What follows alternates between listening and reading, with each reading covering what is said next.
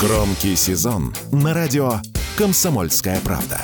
Громкие премьеры, громкие гости, громкие темы. Не переключайтесь. Что будет? Честный взгляд на 27 ноября. За происходящим наблюдает Иван Панкин.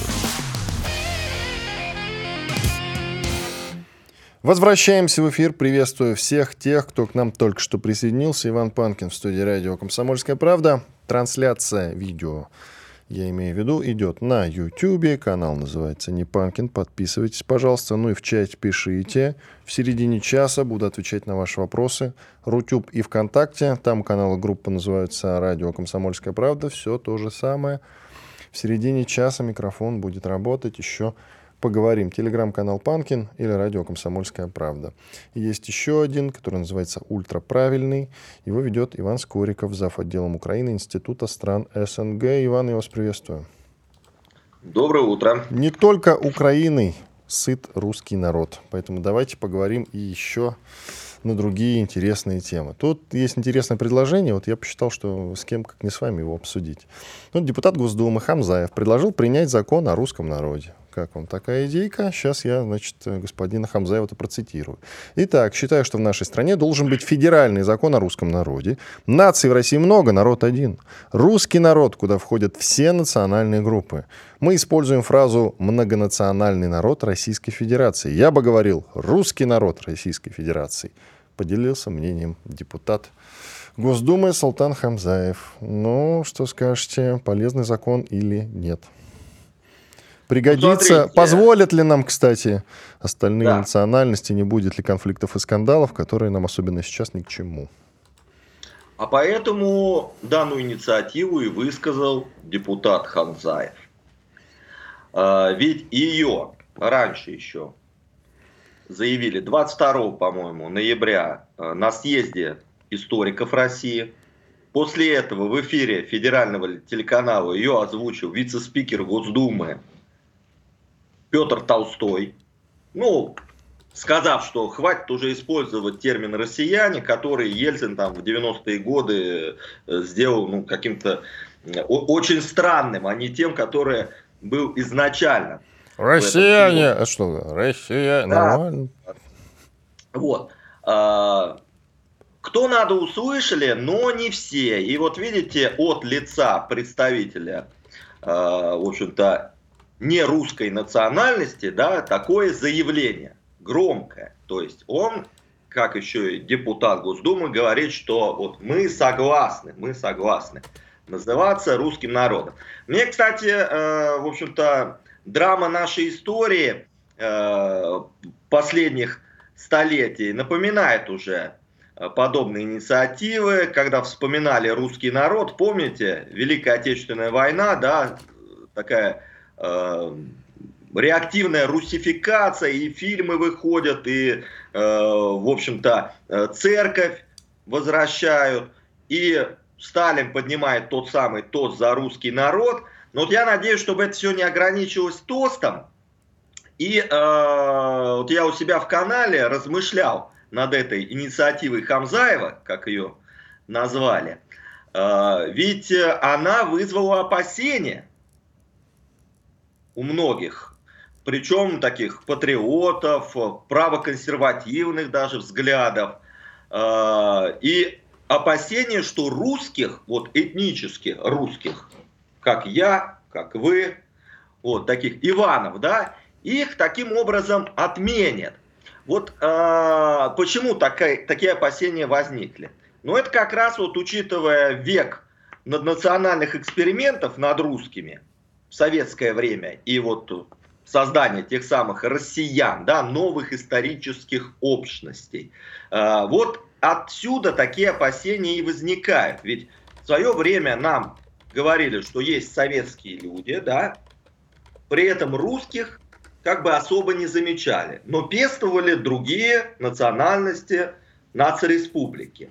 И вот люди начинают как бы этот э, негативный, на мой взгляд, опыт экстраполировать и на новую э, реальность. Но я вот лично считаю, что технологически вот данная инициатива Хамзаева, чтобы он не имел в виду Вот. Э, раствориться всем в этом слове русский, да, подменив им слово многонациональный народ, или действительно как бы русифицироваться, как это было, например, в Российской империи. В общем, технологически эта инициатива может сыграть положительную роль, на мой взгляд. А может и отрицательную. Может, вот давайте это обсудим. Вот на мой взгляд, вот русскому большинству нужна ассимиляция тех наших сограждан других национальностей, которые себя считают русскокультурными. Ну, ну, то есть он фактически русский, да, только там мама и папа у него условно татарины. Да, э, но вот вся, э, все эти пляски многонациональности, которые у нас сейчас государство проводит, при, э, притворяет уже 30 лет жизнь, они ему не дают сказать, я вот русский. Вот Хамзаев, точнее те, кто ему дали озвучить эту инициативу, они ему говорят, все, ты можешь быть русским, там, русским татарином. Пожалуйста, нам нужна такая ассимиляция? Конечно, нужна. Э, нужна нам лояльность граждан России, всех граждан России, к государству, как государству русских. Ведь у нас русские это государство образующий народ по Конституции. Конечно, нужна такая лояльность. В конце концов, нам русские, прямо прописанные в Конституции, нужны? На мой взгляд, нужны. А то вот эта аккуратная формулировка, что русский язык, язык государства образующего народа, ну, помните, сколько дискуссий было по этим поправкам в Конституцию? Хоть их и называли русскими поправками, но э, очень как-то осторожно так э, заявили о том, что русские есть, не назвав их прямо в Конституции. Поэтому, если вот на минуточку нам забыть поразившую наше политическое мышление эту мантру о многонациональном народе, то как раз возникает резонный вопрос. Зачем выделять какой-то особый термин для российской гражданской нации? Вот то, что придумал Ельцин, россияне. То, что было в Советском Союзе как Э, советские граждане. Хотя за границей нас всегда и тогда, в советское время, и сейчас называют русскими. Ну, мы это знаем, посмотреть фильмы. И украинцев, и белорусов называют русскими, и прибалтов часто, всех, да. и чеченцев, и татары, и буряты, всех вот, кто из России, все русские для них.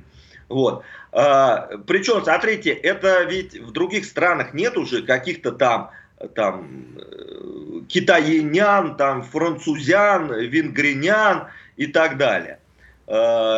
Э, поэтому, на мой взгляд, конечно, русский народ никто не может отменить какого бы замысла там конспиролог, конспирологически, да, не было в этой инициативе. А вот назвать гражданскую нацию именем государства образующего народа, русского народа, на мой взгляд, это правильно. В принципе, у нас есть уже такой опыт э, в Российской империи. Вот, ну, все были тогда русские подданные, не граждане, да, подданные русского э, императора. Но в целом всем понятно было, что все русские, это абсолютно не отменяет какие-то национальные особенности, то, что люди э, имеют свою национальную идентичность и так далее. Но в целом, когда мы говорим о русской нации или русский народ, мне больше нравится такое слово, это показывает, в общем-то, как бы ось, ядро, основу которой стремятся все остальные. Но вот вопрос, последует ли э, в случае реализации этой инициативы, если, конечно, это не просто тост очередной, э, реальная русификация общества или же наоборот будет некое размытие русскости. Вот это, конечно, дискуссионный вопрос, поэтому я опасения, звучащие там, от коллег, даже соратников, э, я их понимаю. Э, в общем-то, не разделяю, потому что оптимистически смотрю на э, очевидный рост русского самосознания, такого общерусского самосознания последних лет, особенно после начала специальной военной операции. Но в целом, э, в общем, эти опасения понимаю. Давайте на двух примерах рассмотрим. В отрыве от недавнего заявления господина Карнаухова, который ведущий на телеканале Соловьев Лайв, он говорил, что только евреи имеют право на национальность, а остальные нет. Это неправильно, русские в том числе. Насколько я, я правильно его понял, я надеюсь. Тогда, а, смотрите, у нас есть субъект Федерации Российской, называется Дагестан. Но народ такого нет, а называется Дагестан. Там огромное количество разных народностей, но дагестанцев нет. Возьмем, допустим, другую замечательную в кавычках страну, а может и не в кавычках, Соединенные Штаты Америки. Это страна мигрантов, причем самых разнообразных, э, с каждого уголка планеты. Ну а как они все называются? Они после получения паспорта, гражданства называются американцами. И все они говорят, я американец. Не, ну, конечно, можно вспомнить о том, что он там, грубо говоря, пакистанец или индус.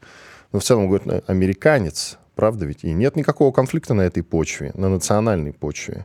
А, почему тогда у нас какой-то конфликт в этом смысле возникает? И зачем нам, а если конфликта нет, нам тогда доказывать свою русскость? Скажите, пожалуйста. Ну, а, смотрите, это все-таки разные истории. Ну, давайте. Вот, а, у нас под... минута до перерыва, коротко. Да. Под американцев или дагестанцев больше подходят не русские, а то, что у нас называлось советские люди. То есть это абсолютно сконструированная идентичность, наднациональная и сконструированная. Где-то она хорошо работает, как в Америке, вы правильно сказали. Все, американец забыл, кто он там. Ирландец. Не, да не забывают часто, помнят, что, грубо говоря, ну, я ну, индус, дети, люблю говоря, Индию, дети, да, но вот Америка тоже люблю. Вот. Да, да. Или дети, или внуки уже будут вот американцы, неважно какого там цвета кожи. А, Все-таки русские это историческая общность. И нам обязательно надо ее доказать, подтвердить на уровне закона. У нас же как? Обязательно нужно найти повод для того, чтобы принять какой-то очередной дополнительный закон. Ну ладно, об этом после перерыва Давай. еще продолжим. Радио «Комсомольская правда». Срочно о важном.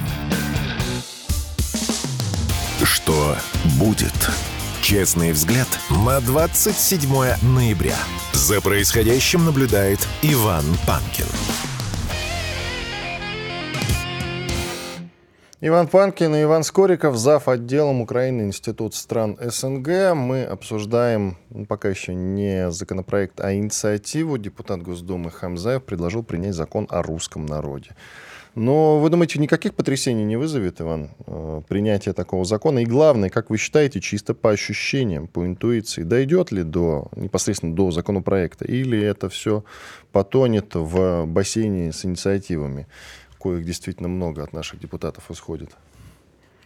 Ну, на мой взгляд, э, до законопроекта еще далеко эта инициатива, я повторюсь, не Хамзаев ее запустил, там и съезд историков, и Толстой, и, в общем-то, ему Но мы сейчас конкретно его да. инициативу обсуждаем. Назовем ее инициатива Хамзаева. А может, это просто контр такое предложение после недавнего скандала с Карнауховым, ведущим Соловьев Live, который я уже упоминал, сказал о том, что вообще это все не очень правильно для России выделять какую-то русскость. Единственный, кто имеет право на такую этническую идентичность, это евреи. Ну, просто чтобы такого не повторилось больше, как сказал ну, Карнаухов. Карнаухов э, лепит вообще постоянно в какие-то скандалы попадает. Э, понимаете, Карнаухов не депутат Госдумы. Вот. Э, а Хамзаев депутат Госдумы, причем очень такой послушный, прям лоялист, путинист.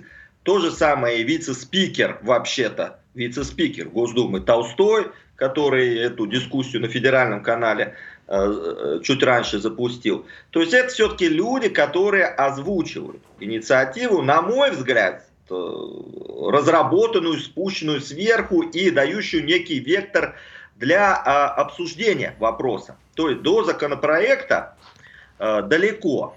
Здесь начинается обсуждение, дискуссия. Действительно, есть опасения, а ее вообще как воспримут? Там где на Кавказе. Да, у нас да, многонациональная, конфессиональная, конфессиональная, извините, страна. Вот, э, да, у нас же 30 лет нам рассказывают, какие мы много, конфессионально многонациональные все.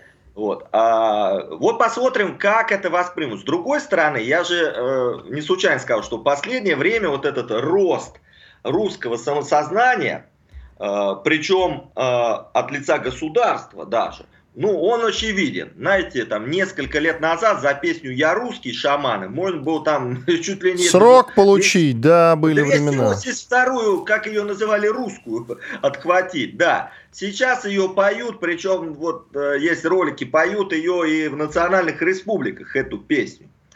Вообще мы почему-то стали забывать, что Россия вообще слово Россия, это с греческого есть Русь. Да, Русь. Навеки сплотила Великая Русь э, в, со, в советском гимне. Пелось. И, э, конечно, э, в сложные периоды истории государство, в общем, все его здоровые силы понимают, что опираться нужно на э, большинство, на русский народ, который, в общем-то, ну, он не только государство образующий, он сплочающий сейчас. Ведь у нас какая главная сейчас задача? Сплотиться под угрозами и военного давления, и экономического, и вот этих попыток отмены. Смотрите, что, кого отменяют? Отменяют ведь русских, да? Отменяют не российских, именно русскую культуру. Они там говорят про русских именно. И э, в конце концов, давайте честно скажем, вот без русских России быть не может. Ну, в принципе, как, как, как, как без чеченцев Чечни не может быть в общем-то, э, мы называемся Россия, а это и есть Русь, это по-гречески, э, по-византийски, вот как, откуда мы получили, в общем-то, символы государства, преемственность православной державы, затем империи, это и есть Русь, собственно. Вот, э, по, поэтому посмотрим, как к этому относятся. Коротко, извините, что перебью, но смотрите, очень важный момент. Каждый закон, который принимается, он должен что-то давать, и он должен соблюдаться. Вот, во-первых, с точки зрения того, что он нам с вами даст конкретно, да, как наша с вами жизнь изменится, и как он будет применяться, то есть правовой, я имею в виду на правовом уровне, это вот, я не вижу, как это будет работать просто.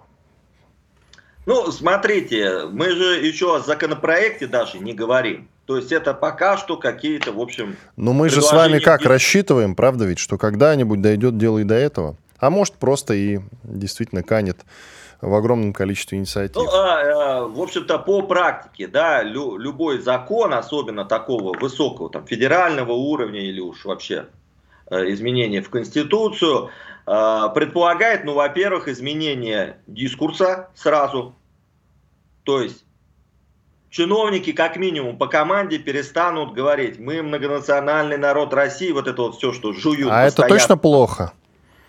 Что мы многонациональный ну, на, на народ. Мой взгляд, на мой взгляд, э, мы э, русский народ в России живет. А то, что есть другие национальности, которые с этим русским народом вместе живут в созданном русским народом государстве, что-то плохого. Замечательно. У них есть свои национальные республики. Кстати, в, не, в некоторых даже в паспортах там отдельная страничка.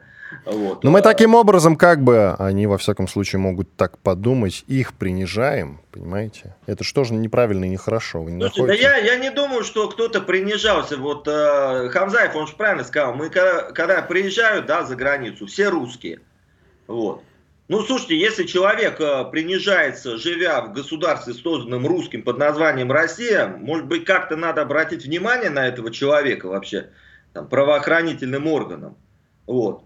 Почему-то я вот не принижаюсь, когда я там приеду в Чечню, например, что здесь, в общем, Чеченская республика, чеченцы живут и так далее. Я им не заставляю. Но у них даже на уровне субъекта федерации, по-моему, нет такого закона, да, аналогичного, только про чеченцев. Конечно, мы же их не говорим. Здравствуйте, многонациональный народ Чеченской республики. Я вот приехал вам э, э, как, как такой же, да, член общества Э, с, с вами здесь дружить. Нет. Вот, поэтому это, понимаете, это работает только над, э, в отношении русских, вот этот многонациональный народ, да, а в отношении других национальностей там все нормально, как бы, и с э, идентичностью, э, вот, и с культурным там развитием и так далее. А э, законопроект, понимаете, после того, как э, он становится законом, начинают писать различные нормативные акты.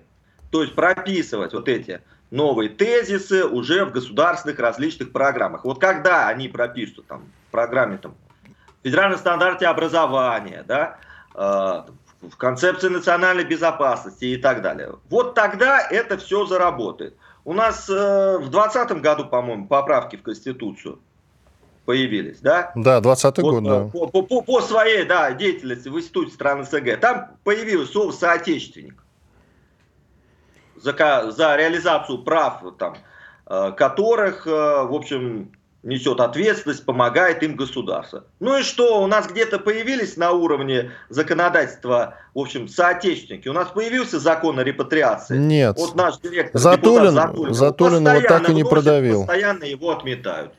То есть, э, в общем-то, от того появления строчки в законе до его реализации на самом деле достаточно много времени. То есть нужна практика применительная. Э, применение практики. Вот. Но на первом этапе как минимум меняется дискурс. Ну, в ладно. лексиконе чиновников, СМИ и так далее. Вернемся к этому вопросу, когда эта история как-то продвинется, пока, правда, нет предпосылок к этому. Ну да ладно, к другим темам. Тут очень много скандалов на нашей любимой Украине из-за языка, огромное количество. Там уже и актеры всякие высказываются на тему того, что солдаты ВСУ — это предатели Родины, потому что они говорят не на украинском. Вот. Я даже как-то давал в эфир, значит, гневный довольно-таки спич одного мужика, ВСУшника, который кричал на Фарион, и я же с ней, Фарион это известная нардепка бывшая, которая э, является самой большой, наверное, националисткой на Украине, ну или там где-нибудь в первых рядах идет. Так вот, он говорил, идите тогда на фронт вместо нас, на чистом русском языке. А вот вообще раскол из-за языка способен сейчас э, спровоцировать какие-то майданные телодвижения очередные на Украине? То есть вот именно этот конфликт привести к расколу может или нет, как вы считаете? На мой взгляд, нет. Э, раньше мог. Э, сейчас язык уже не является маркером идентичности, политической идентичности украинца. Э, украинец сегодня, которого вот форсированно конструирует Запад, это радикальный западник, который видит в русском мире экзистенциальную угрозу своего курса на этот дивный, прекрасный Запад. Вот что происходит. И э, говорит он на русском при этом или на украинском. Э, ходит он в каноническую церковь Московского патриархата или нет. Абсолютно не важно. Это, в общем-то, э, какие-то оковы, которые ему мешают, в общем, э, стать настоящим таким, первосортным, высшесортным, да, сведомым украинцем. Но, в общем-то, вектор вот этот, он именно на Запад. Поэтому русский язык сейчас уже не является вот э, тем, за, э, а, а, от чего, знаете, там возьмут и перейдут на нашу сторону. Вот один из военных недавно тоже... 30 секунд, коротко, говорил, 30 секунд, говорил, коротко. Что, да я не видел, собственно, вообще украиномовных там, побратимов своих. Тем не менее, воюет он за свою неньку, за Украину, за ЕС и надо. Вот, поэтому нет, я не верю. Кстати говоря о языке... Не успеваем, русский... не успеваем. Спасибо большое. Иван Скориков, зав. отделом Украины, Институт стран СНГ. Радио «Комсомольская правда». Никаких фейков, только проверенная информация. Что будет? Честный взгляд на 27 ноября. За происходящим наблюдает Иван Панкин. Студии радио «Комсомольская правда» действительно Иван Панкин. Продолжаем эфир. И сейчас, как я и анонсировал, сюрприз. Игорь Виттель. Игорь Виттель к нам присоединяется, известный журналист. Игорь, мы тебя приветствуем. А, ну вот, Здравствуй, Иван, но почему-то пропадает звук. Привет, почему-то немно, немножко пропадает звук. Я тебя надеюсь, слышу хорошо. Я тебя слышу хорошо, прекрасно и видим тоже замечательно. Хорошо. Давай поставим э, комментарий Чичваркина, который будем с тобой обсуждать. Евгений Чичваркин, известный в России э, миллионер, который нынче живет в Лондоне. Вот так бежал, он давно, давно бежал из России. Там у него винный погреб и магазинчик уютный. И вот постоянно поддерживает, в том числе и ВСУ поддерживал, сволочь такая, и разное говорил о России. Но тут вышли его признания, в которых он констатировал смерть российской оппозиции. Давайте послушаем, что конкретно он сказал. Оппозиции э, российской э, не существует. Точка. Запад не поддержал идею QIC, чтобы оппозиция хоть как-то состоялась. У Запада была эта возможность. У Запада была возможность э, санкций, от которых Путину не хватило бы денег на войну, Запад не воспользуется этим, продолжает платить. У Запада была возможность 300 тысяч айтишников, действительно свет, светлейших голов, умных, готовых жить на Западе, готовых по правилам, готовых все что угодно, налоги платить, готов пустить э, и обескровить, пойти обескровить Россию, чтобы Россия не смогла вести дальше войну. Они это не сделали, они сделали все, чтобы Путин победил. И он побеждает. Просто в этом нам с вами нужно признаться. Ну, он всех, всех, всех, всех переиграл, всех переиграл Путин, говорит Евгений Чичваркин. Я уточнил, Чичваркин внесен Минюстом России в реестр иностранных агентов, так что корректно будет об этом напомнить. Тут на много частей можно разбить заявление этого самого господина Чичваркина. Главное не только то, что Путин победил. Э, я думаю, что Путину ничего даже делать не пришлось для того, чтобы победить нашу оппозицию. Она расколота была со времен Болотки. Болотка, как они сами много раз и говорили, не удалась. Ну, понятно, есть куча версий и причин, почему не удалась Болотка. Но самое главное, потому что началась между ними грызня, которая на самом деле продолжается и по сей день. Вот они ничего, кроме того, что грызться друг с другом, делать не умеют. Они даже объединиться не способны. И эти люди претендуют на право быть там оппозицией, которая способна и может противостоять Владимиру Путину.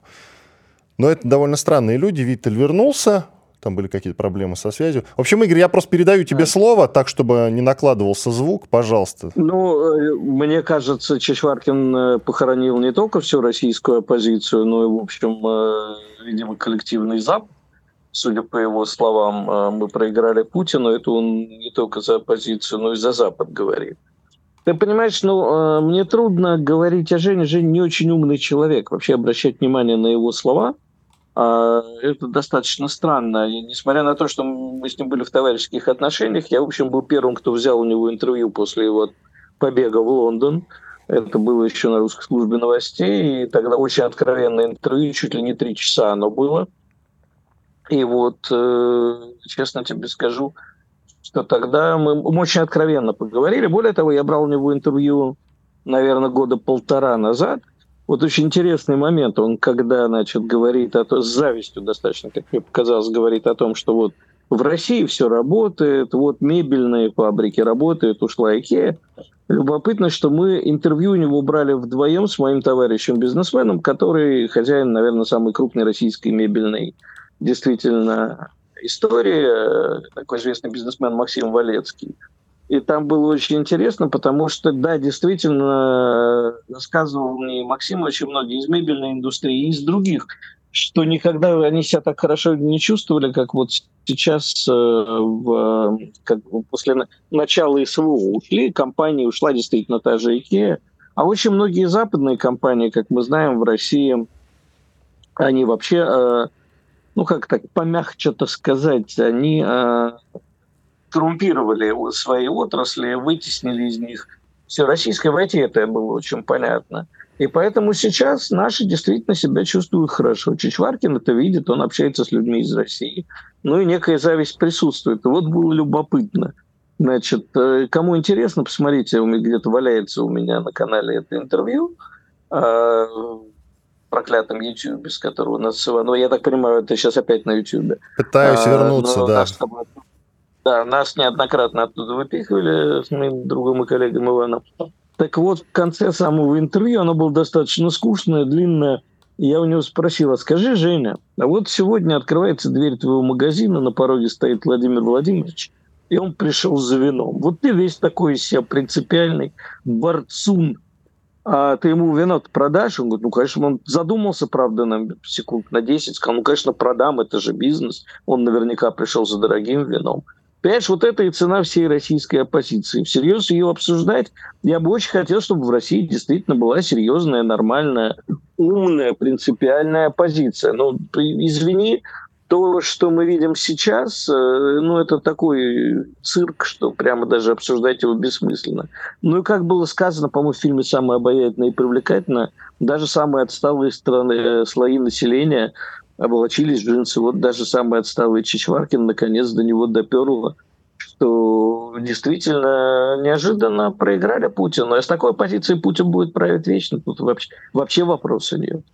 Но он же, Чичваркин, я имею в виду, говорит, что Путин победил, хотя Запад э, почему-то, по какой-то причине не проявил какую-то достаточную волю к победе, насколько я его понял. Так ли это? Или Запад проиграл, потому что проиграл? Вот что я думаю. А Чичваркин говорит, потому что не захотел победить. А, а что такое воля к победе Запада? Что ну, такое воля к победе ты, ты же слышал, что сказал Чичваркин, правда ведь? Они, говорят, ну, они могли бы наложить говоря, какие-то серьезные санкции. Серьезно, какие серьезные санкции? Какие? Там 11 тысяч санкций на нас наложено, или 13, я уже сбился со счета. Потому что самая засанкционированная страна в мире. И, и Чичваркин говорит, и, могли бы жестче. Ванечка, нельзя одной жопой сидеть на двух стульях. Запад продолжает это делать. С одной стороны, продолжает с нами торговать, а с другой стороны продолжают накладывать санкции. Ну вы как-то определите, либо туда, либо сюда. Это ваше это туда-сюда, оно раздражает как-то. Ну так а, они почему? Потому что у них нет возможности совсем ну, отгородиться с Россией. Это ну, не значит... Тогда, тогда, это, не, это... тогда не надо было бегать и кричать «мы вас удушим». Это во-первых. Во-вторых, тоже, к сожалению, для меня большому, нынешние лидеры Запада – это не наши враги 70-х, 60-х. Это ненавидимая мной царствие небесное Маргарет Тэтчер. Это даже не Рейган. Это, ну, действительно какие-то уже люди, с которыми, мне кажется, Путину смешно иметь дело. Он их переигрывает на раз-два. Но там есть серьезные ребята. Поэтому... Байдену сколько лет? Он же мудрый политик, он еще в 90-х Югославию бомбил. Ну, мало ли, это самое. Знаешь, вот э, если бы он был мудрым политиком, он бы не бомбил Югославию. А это дело не в аморальности, а именно в мудрости. Точно так же, как Израиль сейчас ведет себя, не, не, дело не в том, что аморально, а не мудро, закапывая будущее своей стране. Точно так же и Байден – ну, он тогда бомбил ее все-таки Клинтон, а Байден в этом принимал активное участие и призывал к этому. Вот. А мне кажется, что сейчас действительно э, настала пора, уже все от всего устали, и, видимо, надо как-то со стороны Запада ждать э, встречных ходов. Ну, понятно, что Украину бросили.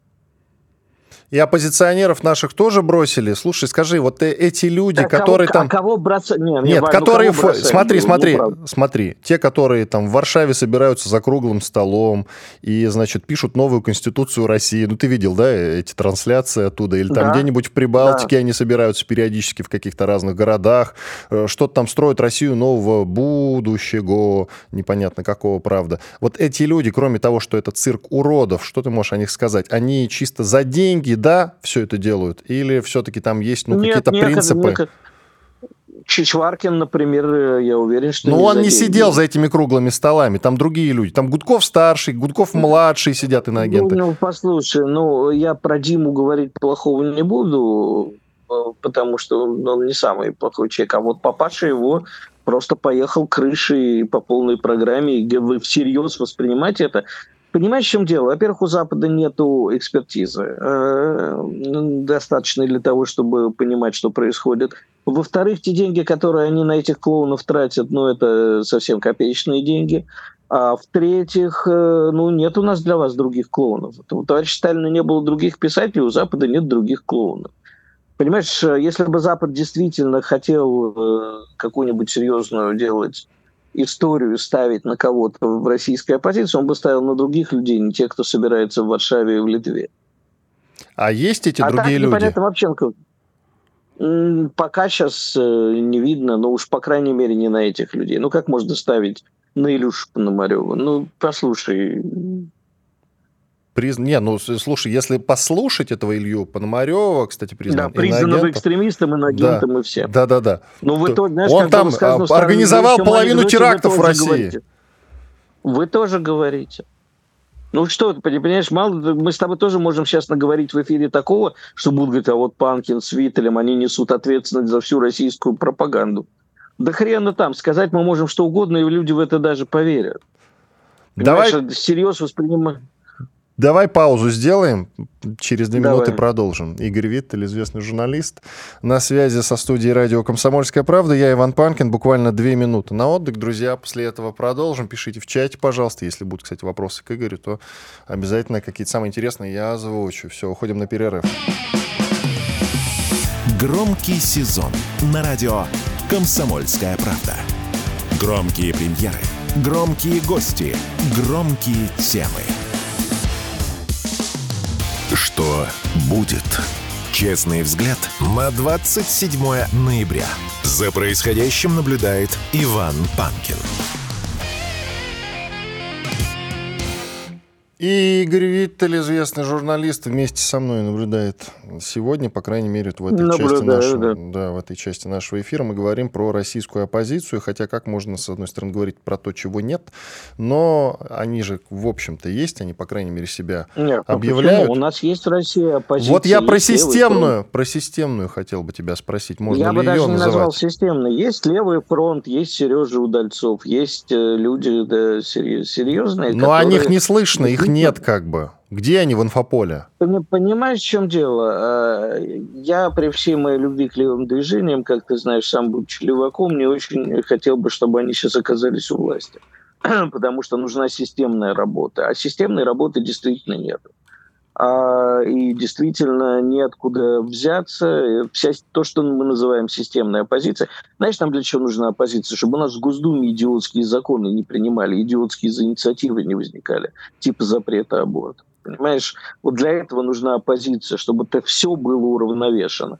И на самом деле, да, кстати, когда э, нынешний агент-экстремист Пономарев заседал в Госдуме, не, не самым плохим депутатом был. И очень многие, в общем, нам это нужно, это нужно взращивать. А это очень опасная тенденция, что у нас любое инакомыслие сейчас пытается подавляться. На самом деле нужно разговаривать со всеми, и нужно говорить с теми, кто любит Родину, но имеет другие взгляды на ее будущее. Но это, это не на время значит, спецоперации, нужно... ты же понимаешь, да? Потому что может возникнуть и э, прецедент. А Я против спецоперации может прозвучать в Госдуме, не так ли? Нет, одну секундочку. Э, оппозиция – это не те, кто против Родины, и не те, кто против спецоперации. Оппозиция – это те, кто имеет другой взгляд на экономическое развитие страны, на социальное развитие страны и да, на идеологическое развитие страны. Потому что эти хунвейбины, мое любимое слово, которые сейчас бегают и пытаются запретить все, это очень опасно. Ты знаешь, Я тебе кто-то скажет, люди, Игорь, на это, ты извини, что вклиниваюсь, из-за задержки звука это происходит. Так вот, тебе кто-нибудь скажет, что есть такая позиция. Делягин, например. Как тебе такое? Ну, понимаешь, в чем дело? А Миша мой друг, поэтому я ничего не буду говорить, но в том, да, Миша в том числе один из тех людей, которые внятно выражают, э, его и заносят, безусловно, но у него есть свой взгляд, образованный взгляд на экономическую альтернативу развитию страны. Да, его иногда заносят. У нас есть, вот я тебе серьезно говорю, я, я не зря про мебельный бизнес заговорил, который Чичваркин упомянул. Вот я наблюдаю э, за тем, как люди, которые, в принципе, вот из такой либеральной тусовки в прошлом, из всего такого, поняв, что бизнес в России и надо вообще экономику России поднимать, превратились совсем в других людей, и теперь в них из этого якобы оппозиционного стана летят какашки, потому что как вы могли? Вы же наши были, вы с нами ходили рядом, вы с нами как за одним столом сидели. Так же, как я это в свое время почувствовал, когда, знаешь, э, как, как же ты можешь, Виттель, ты же вроде как из нашей же тусовочки с нами выпивал вместе, а теперь ты весь такой это самое. Я никогда не был, как ты знаешь, особым либералом, но тусовочка-то та же была, да. И вот очень трудно из нее выламываться. А люди действительно выломали сейчас российские бизнесмены. Это и есть а, нормальная позиция, которые делают дело вопреки всему, не бегают по улицам, не кричат лозунги, а действительно поднимают российскую экономику. Где-то удачно, где-то менее удачно. У мебельщиков, например, вообще все прекрасно. Ну, это вот, я не знаю, почему Чичваркин назвал китайские машины микроволновками – может, потому что они в основном сейчас электрички стали уже. Но э, я тебе честно скажу, покажи э, нам китайский автопром кто-нибудь лет 15 назад и скажи, вот оно будущее через 15 лет, я бы не поверил. И мне очень обидно, что наш автопром э, не идет по этому пути и не вырывается вперед. Но самолеты, вот ты же помнишь, я практически в каждом эфире ругался, у нас с авиацией плохо. Ничего стало и с авиацией исправляться. Ну, я, делаем, честно говоря, про авиацию я не могу там подтвердить или опровергнуть никак. А вот насчет автомобилей, даже пять лет назад сложно было себе представить, что мы в какой-то момент увидим вот такие вот китайские автомобили, которые э, на раз-два перешагнут через корейские автомобили, что действительно и произошло. Да. Надо, конечно, еще да. проверку временем какую-то произвести, да, лет опять-таки через там 3-5 лет мы сможем как раз в динамике это сравнить. Батенька, Нет, я имею в виду, э, смотри, корейские-то машины, они как бы подтвердили свой уровень уже. Мы знаем, на что они способны в динамике. Нет, я про а то, китайские... Что мы, ты собираешься ты даешь человечеству еще 3-5 лет. Слушай, все эксперты, которые выступают здесь у нас в эфире, полностью опровергают всякие тактические ядерные удары. Ты единственный, кто, собственно, к этому призывал и был в этом Знаешь, уверен. Нет, я на самом деле, честно говоря, вот я тут э, почти месяц с инфарктом повалялся, и отключенный практически от всех новостей политических, картина мира несколько изменилась. Я думаю, это самое. Знаешь, как говорит э, моя великая подруга Марина Юденич, открыл соцсети, идет, э, ну, это она говорила еще до СВО, идет революция. Закрыл соцсети, нет никакой революции. Немножко успокаиваешься, когда не читаешь новости, читаешь только всякую фигню. Ты сейчас вот э, наших слушателей-то подговоришь, они слушать перестанут. Не надо, не надо. Друзья не Нет, я ни, ни, в ко, ни в коем случае. Я тебе просто говорю, что операция зрения я о себе что я уже меньше призываю к тактическим ядерным ударам. Тем более, что я пропустил все, что было. Я ну, вот так вот, так представь себе, Игорь, хорошо живешь, пропустишь и тактический ядерный удар, на самом деле. Да, Через неделю только понимаешь. очнешься, а там уже, оказывается, от или, Украины или, ты... Или не, или не очнешься. Очнешься, и через, ты еще всех нас переживешь. А, и э, Украины-то уже и нет. Такой, оп, а я и не знал.